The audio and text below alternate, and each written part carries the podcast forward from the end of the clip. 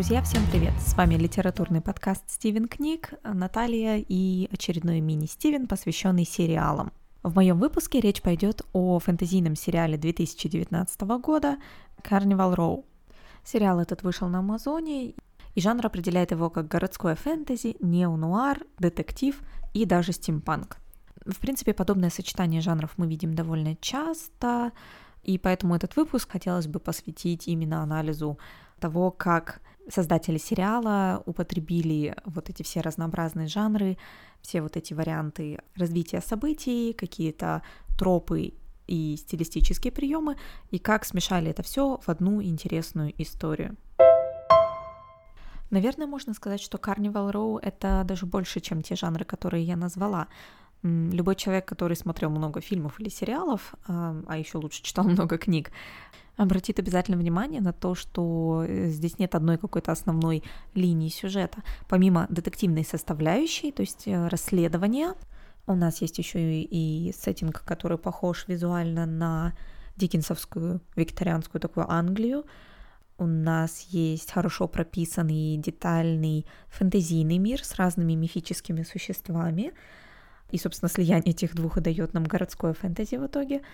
Есть у нас также романтический сюжет в этом во всем, причем играет он далеко не последнюю роль. Э, то есть это не то, что у нас какое-то городское фэнтези, где, ну, так уж случилось, что персонажи еще и влюбляются. Но действительно, э, мотивацией очень многих из них развитием вообще сюжета являются именно их романтические отношения, причем эти два персонажа находятся немножко по разные политические и национальные стороны, ну и, в общем-то, межвидовые в том числе, эм, что тоже приводит к непростым взаимоотношениям между ними, а также к некоторым проблемам, которые возникают в сюжете. Детектив в стиле такого Шерлока Холмса в туманном Лондоне я тоже уже назвала. И, конечно же, нельзя никак проигнорировать такую некую социально-политическую сатиру потому что мир, в котором происходит действие, очень-очень, несмотря на все стремление показаться фэнтезийным, очень-очень похож на наш реальный мир. То есть это такое, в общем-то, кривое зеркало, в котором э, нужно очень постараться, чтобы не увидеть аллюзии на многие современные вопросы и проблемы. Создатели сериала решили, конечно, замешать не только много разных жанров, в свой проект, но и включить много разных мифологий. Сперва как-то я, когда готовила этот выпуск, хотела рассказать о том, как много всяческих разнообразных мифологических и фольклорных элементов они смешивают, но в процессе подготовки в итоге так и выяснилось, что в принципе кажется, что много, а на деле это все те же самые старые, добрые, привычные нам европейские мифологические фольклорные традиции. А вообще вся история строится на а, том, что в мире существует много разных рас, в том числе рас мифологических существ, таких как, например, феи, кобальды, кентавры, э, фавны, и есть, соответственно, магия в том числе, тоже непростая, и есть люди. И, соответственно, как всегда, всем людям нужно больше места, и они пытаются отвоевать часть территории, которая принадлежит феям. Кстати, здесь я сделаю первое предупреждение о спойлерах, потому что сейчас, в принципе, я буду в основном уделять внимание именно построению мира и сюжета сериала, а в конце будет такой большой спойлер, который мне хотелось бы обсудить, но он действительно способен испортить вам, в принципе, основную интригу, поэтому в конце я еще раз четко обозначу спойлерный момент, чтобы все спокойно успели выключить его и э, ничего при этом не потерять из самого выпуска. Так вот, вернемся к нашим кобальдам, кентаврам и прочим. Э, как я уже сказала, старые добрые европейские э, мифологические традиции и весь мир сериала Carnival Row населен э, феями, которые, в принципе, распространены в очень многих фольклорных традициях, но в том числе в кельтской, да и вообще в европейских.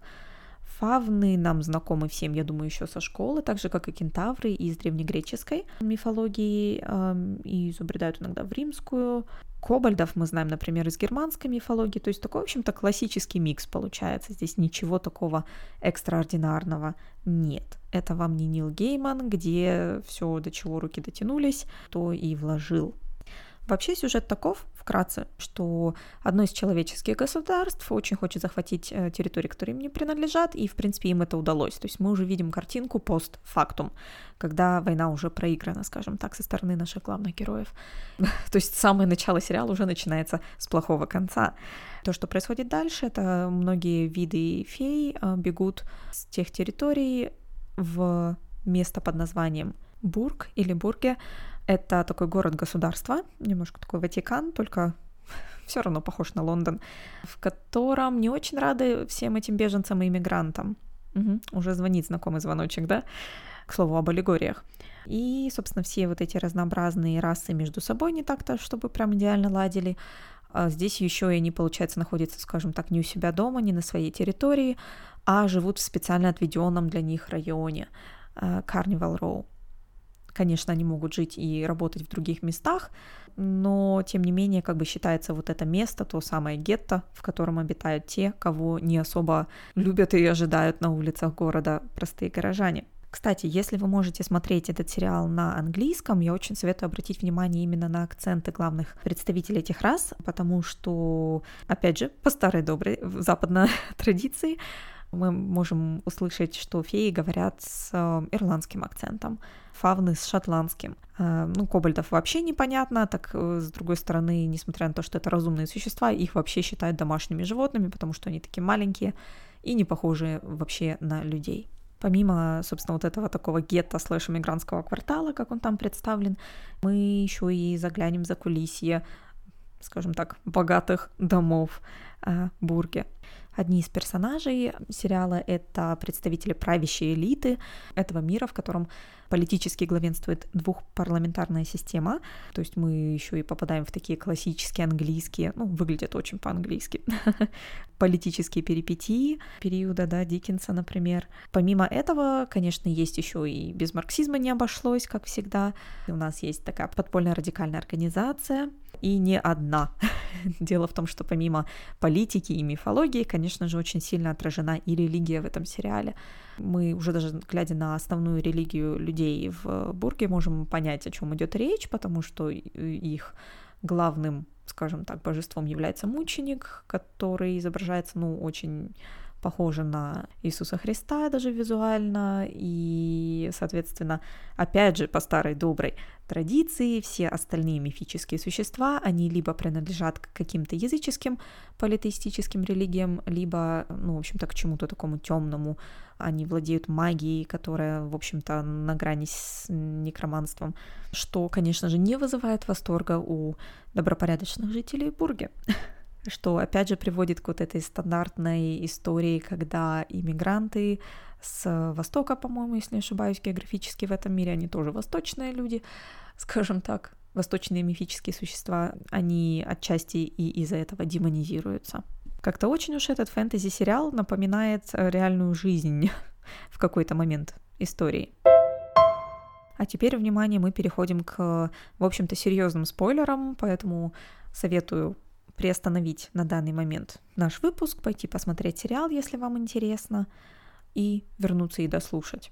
А, еще важный момент, конечно, что сериал, надо понимать, довольно кровавый. Посмотрите обязательно трейлер, прежде чем смотреть сам сериал, потому что я лично тоже считаю, что некоторые сцены а, можно было немножко как-то прикрыть, и э, было бы менее противно смотреть, но э, все остальные плюсы вот этого построения мира и, в общем-то, фэнтези э, хорошие, свежие не так часто выходит, поэтому все остальные плюсы перевесили. А теперь спойлеры. Раз уж мы говорим о смеси разных мифологических направлений, нельзя, конечно, не упомянуть нашего главного ну, не сказать, что главного злодея, а скорее инструмент нашего главного злодея — это такое гибридное существо, которое было создано темной магией, магией, на которую даже сами феи, в общем-то, смотрят э, с опаской. Конечно, в сериале это существо физически действительно создается из частей других, что, кстати, снова отсылает нас к классической литературе к Мэри Шелли и ее Франкенштейну, но в данном случае не только существо, созданное из частей других существ, но оно еще и э, полноценно абсолютно подчиняется воле своего создателя и выполняет все его желания, в том числе, ну, в общем-то, защиту интересов и жизни этого создателя. Здесь, конечно, мы можем сразу вспомнить големов, и голем — это мифическое существо из э, еврейской мифологии, которое также оживляется с помощью тайных знаний, специально подготовленными для этого людьми. Не повторяйте дома. Кстати, забавный факт, если дальше развивать и проследить как, как бы происхождение э, мифологических элементов в сериале, тем самым специально обученным человеком является жрица фея, которая осуществляет свои маневры с помощью внутренностей эм, существ, из которых она, собственно, и делает этих гибридов. Здесь мы можем даже найти корни, опять же, в Древней Греции, где существовала такая практика, когда специальные жрецы по внутренностям животных гадали и пытались какие-то, не знаю, видения трактовать. Эм, такие жрецы назывались гаруспики, и в частности основным их из излюбленных элементов являлась печень. Если вы уже смотрели сериал, вы тоже вспомните, что печень там фигурировала довольно часто. Вот так вот создатели сериала из разных мифологических, фольклорных и жанровых элементов сшивают, на мой взгляд, довольно-таки успешную историю, историю государства, историю нескольких народов, э, историю политическую и романтическую в том числе. Эм, и, на мой взгляд, учитывая все-таки качество съемки и явно вложенный труд, получается у них неплохо. В конце сезона, в общем-то, аллегории не прекращаются, и в конце первого сезона мы видим, как всех фей в Бурге собирают в этом гетто, в Карнивал Роу, в этом районе, и им запрещается его покидать. Здесь вспоминаются, конечно, события во многих европейских городах а, в отношении еврейских общин и евреев. Э, забавный, в кавычках, забавный факт. Главная злодейка да, нашего сериала, то есть уже не орудие, а непосредственно зачинщица а, всех кровопролитий, Паэти, это жена одного из политических лидеров, ее имя на английском означает благочестие. Конечно, не знаю, как вы, вы, может, конечно, сразу догадались по набору персонажей, кто же был главным злодеем, но я до определенного момента, конечно, этого от нее не ожидала. Конечно, как и в любом фэнтези, не обошлось без различных предсказаний, и для нее это обернулось не очень хорошо, потому что она не о том сыне своего мужа, скажем так, подумала. Но данное создателями ей имя довольно символично, мне кажется, подчеркивает именно ее истинный характер и стремление. Э, несмотря на излишнюю кровавость, Карнивал Роу в целом сериал мне понравился, было довольно интересно смотреть и узнавать вот различные мифологические отсылки, всю вот эту смесь, какие-то жанровые изменения. Очень мне понравилась, конечно же, серия с э, библиотекой, с музеем, вот с тем священным местом фей, которое они защищали. Это где-то в середине сезона, внезапный флешбэк к такому нереальному книжному месту, что мне кажется, как-то особо внимание хотелось бы всегда уделить именно таким эпизодам и сценам. На данный момент мы знаем, что сериал продлен на второй сезон, но учитывая э, события в мире, э, когда и как он выйдет и будет снят, не совсем известно, не совсем понятно. Друзья, ну что ж, спасибо, что слушали. О, а еще у меня такой комментарий, совсем забыла. Когда я смотрела этот сериал, у меня сложилось просто четкое впечатление, что это основана на какой-то книге, на какой-то серии книг. И я, конечно, тут же кинулась э, гуглить, что же, как, как же это я пропустила. А нет, оказывается, это все действительно сценарий, написанный специально для этого сериала. Почему мне показалось, что это основано на книге? Потому что в сериале очень много маленьких таких, ну, еще пока что не раскрытых побочных историй, которые, честно признаться, я не уверена, что будут действительно дальше развиваться в последующем сезоне, а может быть и вот в частности религиозные вот эти линии как-то все-таки еще себя проявит. Но для построения главных персонажей, особенно Фило, Файло, в отношении него у меня прям вот просто ощущение, что этот человек сошел со страниц книги. То, как о нем рассказывается, э, какие флешбеки, как вообще построение его истории до того момента, как мы с ним встречаемся в поствоенном состоянии. Все это вот просто упорно напоминало мне очень-очень много других сюжетов и персонажей разных фэнтезийных э, жанров, из-за чего как-то, может быть, и сложилось такое впечатление. Так вот, мне интересно, только у меня это так было, или кому-то еще кажется, что очень уж эта история прям вот сквозит какими-то тропами и персонажами, и описаниями, и настроениями какого-то романа периодически создается впечатление, что э, да, вот неплохой сериал, но в книге явно было больше информации, которая больше лучше бы объяснила как-то структуру общества, политический и религиозный уклон, э, появление тех или иных персонажей, почему, вот, вот откуда они, их бэкграунд. Любите ли вы такие смеси жанров и мифологии. Я вот очень большой фанат всяческих референсов, и чем больше намешано в этом котле, тем лучше. Эм, а как вам? Делитесь в комментариях у нас в Инстаграме. И до следующего раза. Всем пока! thank you